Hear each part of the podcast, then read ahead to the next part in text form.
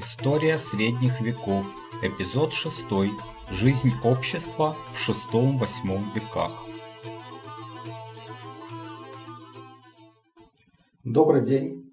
Меня зовут Валентин Хохлов, и я предлагаю вашему вниманию очередную передачу об истории средних веков. В предыдущих выпусках были вкратце рассмотрены события, происходившие на территории бывшей Западной Римской империи в течение э, трех столетий с 5 по середину 8 э, и поговорили о королевствах вандалов, вестготов, остготов, бургундов, лангобардов и, наконец, франков в период правления династии мировингов. Но на самом деле всю эту информацию при желании можно без труда найти в Википедии. А вот в этой и двух следующих передачах я хотел бы рассказать э, кое-что о том, что не так просто найти. Это тема общественной, правовой и церковной жизни Европы в это время. И я использую два основных источника. Это работы Гизо и Либек. И с их помощью хотелось бы развенчать несколько мифов о том времени. Итак, перенесемся в 511 год. Уже 35 лет, как низложен последний западный римский император. Уже 80 лет, как вандалы правят Северной Африкой и островами в западном Средиземноморье. Э, вестготы прочно обосновались в Испании, а из Галлии их только-только вытеснили франки после битвы при Вуе.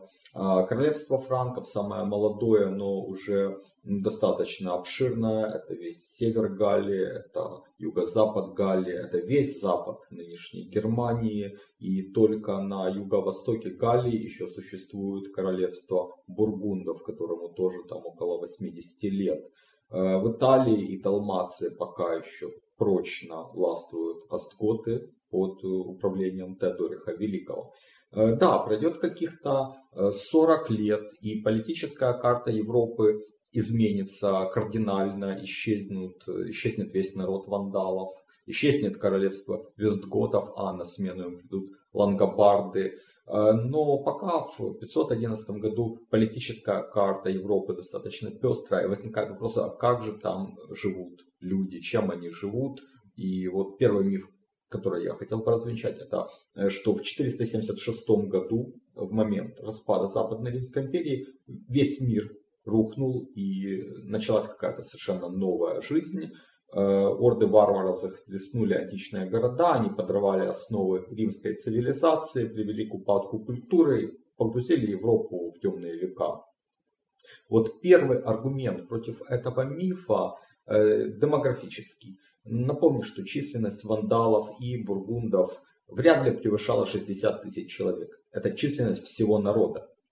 А численность визготов была, наверное, больше, но в пределах 100 тысяч человек, скорее всего. Э, франки, возможно, были многочисленнее, но стоит напомнить, что большая часть франков осталась в местах их прежнего обитания, особенно репурианские франки, да и солические, в общем-то, тоже. Э, только дружина Хлодвига и союзных ему королей э, совершала завоевания и переселялись очень немногочисленные франки. Так что в Испании, в Италии, э, в Южной Галлии численность варваров э, составляла считанные проценты от численности э, населения романизированного, то есть это 1-2%. В Северной Галлии, возможно, франки составляли более многочисленное число, более, больший процент населения, но это не большинство в любом случае. То есть варвары не могли оказать в силу своей малой численности какого-то заметного влияния на э, общественную и культурную жизнь. А второй аргумент э, лингвистический. Вот если мы посмотрим на языки варваров, э, то языки вандалов, готов, бургундов, лангобардов исчезли без следа. Вот один из наиболее известных лингвистов, который изучал языки готов, это Толкин. Э, он еще э, задолго до «Властелина колец», до его мировой славы, э, он написал поэму на готском языке для сборника «Songs for the Philologists», который вышел в 1936 году. Э, интересно также, что готский язык, возможно, долгое время существовал в Крыму, потому что часть готов осталась, э, не пошла на запад. Э, и, вероятно, язык готов сохранился в употреблении в Северном Причерноморье. Что касается языка франков, то он оказал влияние на современный французский язык, но не очень значительно. Есть слова франкского происхождения, есть H э, э, особенное, то есть во французском два э, звука соответствуют букве H, и вот один это наследие германского влияния. Но все-таки это влияние франкского языка на французский было не очень большим. А вот, например, есть прямой потомок э, франкского языка, это современный голландский язык, который э, ну, менее всего отличается, ушел от истоков. Но, к примеру, по-голландски день это э, в английском это day, в германском так. А вот что мы можем судить, это то, что в имени короля Дагоберта даг это день. То есть слово сохранилось в голландском, таким, каким оно было изначально. А, кстати говоря, вторая часть Берт это яркий или блистательный, и вот в английском языке э, современном это bright. Значит, если же говорить о э, влиянии э, варваров на общественно-культурную жизнь, ну, скорее всего, оно минимально, скорее всего, э, не приходится говорить, что они существенное влияние оказали. И никакого резкого слома романизированной цивилизации, уклада жизни людей, особенно в городах, на рубеже 5-6 веков не произошло. Ну, скорее всего, городские общины продолжили жить так, как они жили, просто пропало центральное правительство, э, потеряли свою легитимность его чиновники, такие префекты притория, викарии, а, скорее всего, там налоги, какая-то часть или это дань э, отправлялась э, варварским королям, но вот какой вывод делает Гизо из изучения такого источника, как бревиарий Аниания или же бревиарий Алариха? Э, в этом сборнике приведены э, толкования римского законодательства, кодексов Феодосия и новелл императоров Валентиниана III, Марциана и Майориана. Ну, новеллы это новые законы, которые императоры издавали э, после вступления в силу кодекса предыдущего, то есть кодекса Феодосия. Вот Гизо, вот цитаты из Гизо. То, что прежде делал притор, иначе президент, должны теперь делать судьи города. Отпуск раба на волю, обыкновенно совершавшийся до сих пор перед президентом, должен совершаться отныне перед курией. Завещание следует вскрывать перед курией. То есть курия взяла на себя э, те функции, которые делали чиновники имперского правительства, а Курия это орган местного самоуправления. И, э, скорее всего, он просто э, стал э, отвечать за все, и жизнь городской общины практически не изменилась.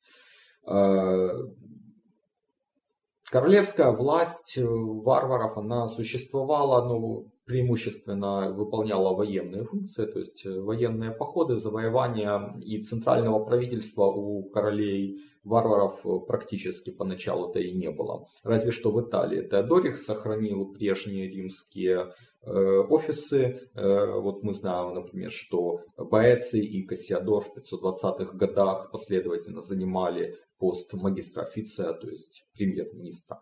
Далее Гизо приводит в своей книге сведения о том, что основные акты в гражданской жизни, такие как завещания, купчие, дарственные и тому подобное, Э, даже в VII веке осуществлялись в тех же формах и выражениях, что и в римскую эпоху. А VII век это через 100-150 лет после э, падения Римской империи. Э, далее, во франкском королевстве сохранились все институты прежнего римского муниципального устройства. Курии, куриалы, думвиры, дефенсоры. Э, вот, например, Лебек э, пишет, э, что институт дефенсоров, то есть уполномоченных местной общины по контролю за органами государственной власти, существовал до VII века. Э, вот цитаты из Винанция Фортуната. Винанций Фортунат это знаменитый поэт VI века и второй по значимости после Григория Турского источник э, той эпохи. Сегодня Пасха, и Дефенсор дает традиционный банкет в честь такого дня, и сам граф примет в нем участие с величайшим удовольствием. Он же в поэме, посвященной графу Галактарию. Ты был дефенсором и другом города Бордо. Ты слыл человеком, достойно несущим оба эти звания, и вот по воле короля ты заслуженно вступил в должность графа. Гизо утверждает, что метаморфоза позднеримского общества в средневековое была постепенной, плавной и эволюционной и происходила в течение э, порядка 250 лет с 6 э, до середины 8 века. Э, говоря о культуре, не следует поддаваться соблазну, на мой взгляд, объяснить ее упадок падением Римской империи, нашествием варваров. Э, мы наблюдаем постепенную деградацию античной языческой культуры, начиная с IV века, э, то есть после правления Константина Великого. И никакого резкого слома на рубеже V-VI веков нет языческая культура э, заменяется христианской, соответственно, э, светская литература заменяется духовной, философия заменяется богословием. На востоке империи, где не было нашествия варваров в таких формах, э, она происходит в таких же формах, что и на Западе. Даже в более резких, я бы сказал, потому что христиане разрушали языческие храмы, которых там было больше, уничтожали библиотеки, убивали философов-язычников. Э, таким образом, относительный упадок культуры связан скорее с переходом от античной языческой к христианской культуре, чем с нашествием варваров и падением Западной империи. Э, не исключено также, что с этим же влиянием связан отказ, постепенный отказ в IV-V веке от составных римских имен, которые состояли из э, преномена, номена и когномена из вот трех частей обычно. Э, и, вероятно, в VI-VII веках начинается также христианизация имен, которая завершилась к IX-X веку. Подобно так, как на Руси христианские имена э, вошли в обиход где-то в XIII-XIV веке, а крещение было в 988 году. К началу VII века Э, галаримская знать начинает заимствовать также и германские имена. Вот э, есть пример. Епископ Мана Бертрамн или же Бертран. Э, это имя образовано от Берт, частицы, которая соответствует яркий, блистательный. То же, что мы видим в именах королей. Хариберт, Дагоберт, Сигиберт и это современная английская Брайт. А вторая часть это Рамн, Э, означает ворон. Например, э, король Гунтрам э, имеет эту же часть в своем имени, а в современном английском это Raven.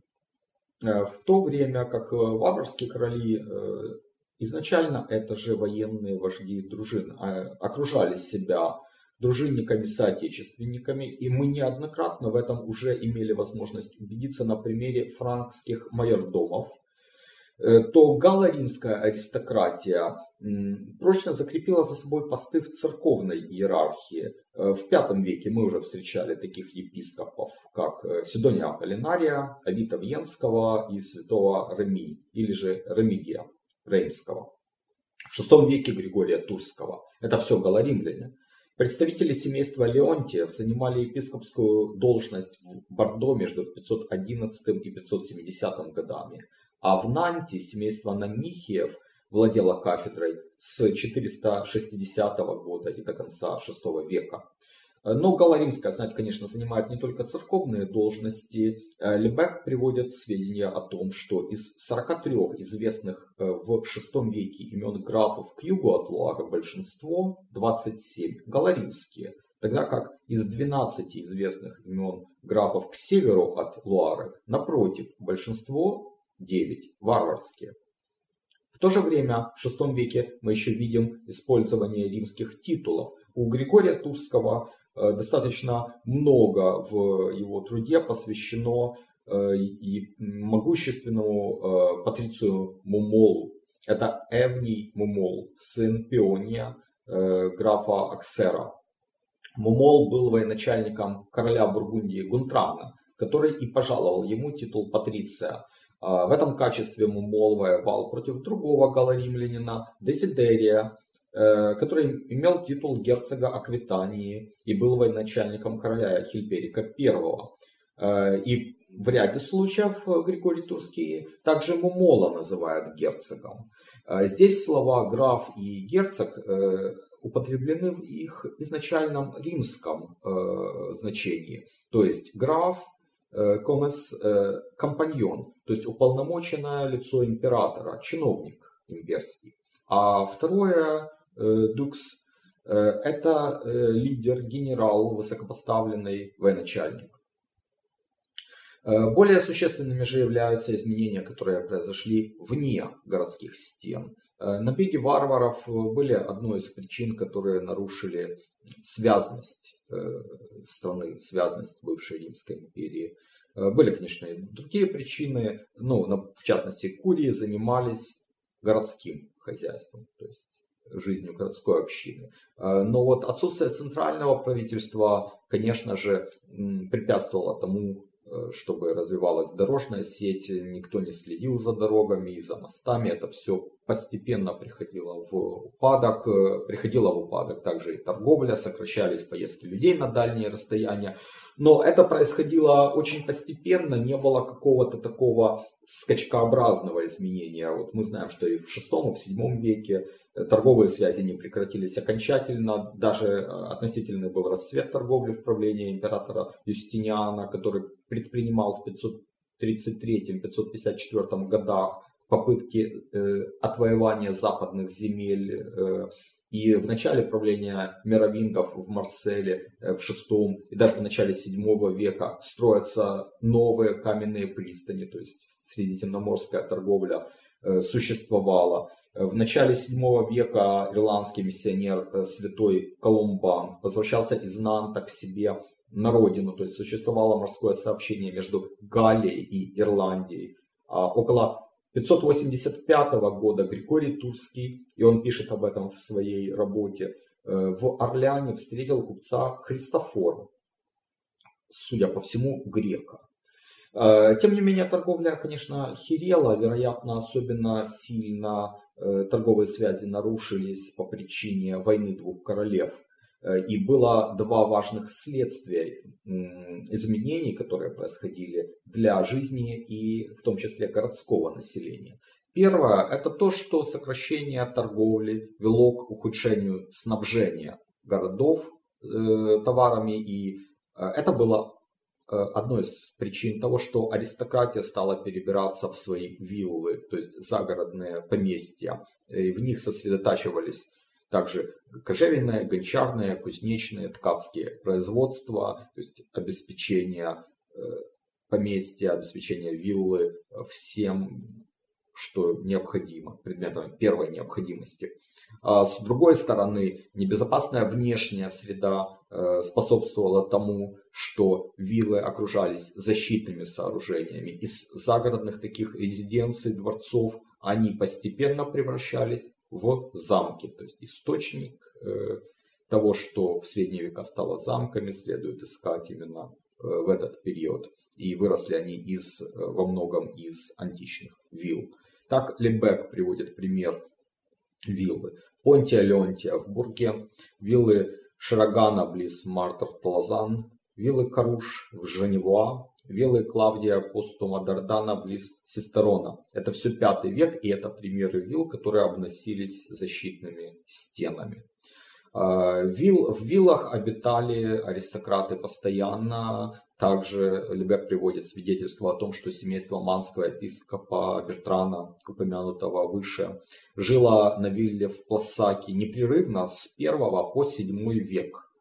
А, до 7 века была обитаема также вилла в Марубе близ Шададон. А, второе важное следствие нарушения связности бывшей империи заключается в том, что происходил технологический упадок. Из-за проблем со снабжением в производстве, в строительстве переходят на местное сырье. э, что-то упрощают, что-то утрачивают. Параллельно центр тяжести в Галлии смещается к северу из южных городов, таких как Арль, Вьенна, Тулуза, Нарбонна, в города Париж, Орлеан, Соссон, Реймс. Э, камень заменяется деревом, а золото, которого в Европе практически не добывалось, серебром. Вот что пишет Фортунат.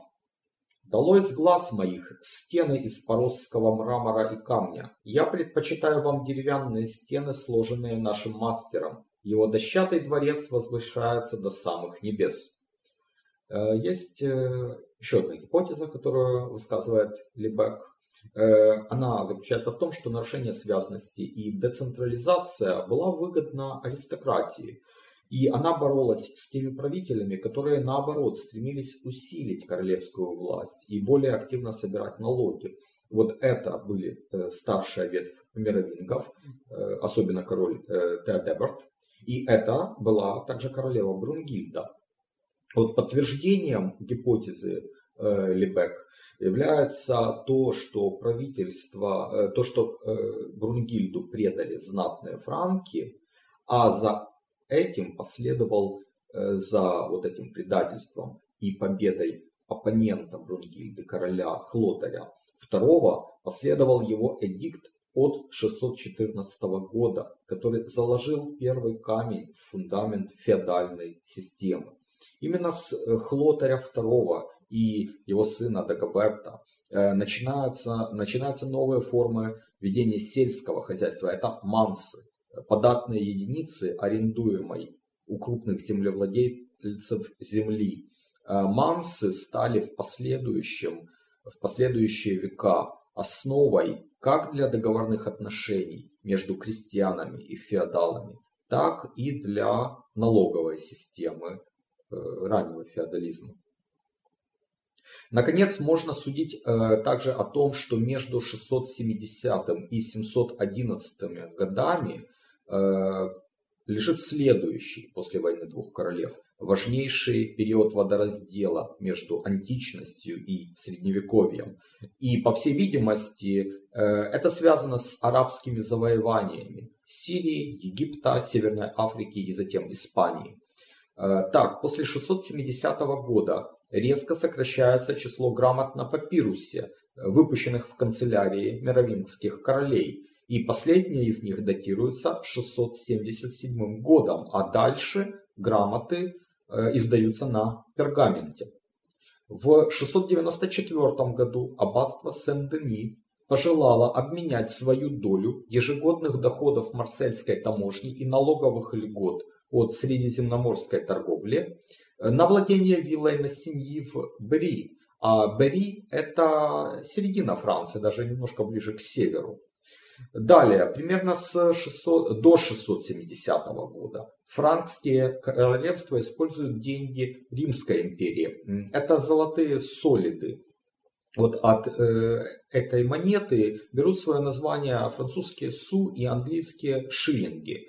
Э, солиды стали еще называть безанты от Византийской империи. Но с 670-х годов начинается чеканка совершенно других монет, серебряных и гораздо меньшего номинала, и с надписями на местных наречиях. Самый древний известный образец такой монеты отчеканен в 673 году в Туре по повелению Хильдерика II.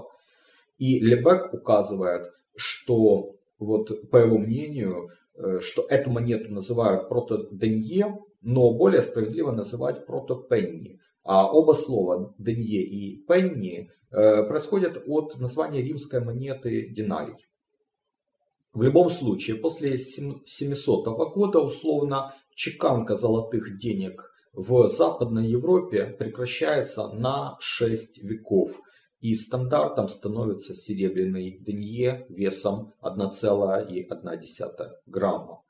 А, между 711 и 774 годами с исторической сцены сходят два варварских королевства вестготов в Испании и лангобардов в Италии. В, 750, в 751 году начинается новая каролингская эпоха в истории королевства франков и вообще Западной Европы. И в ней, э, в эту каролинскую эпоху, мы встречаем уже новые формы общественно-политической жизни, зарождается феодальная система отношений.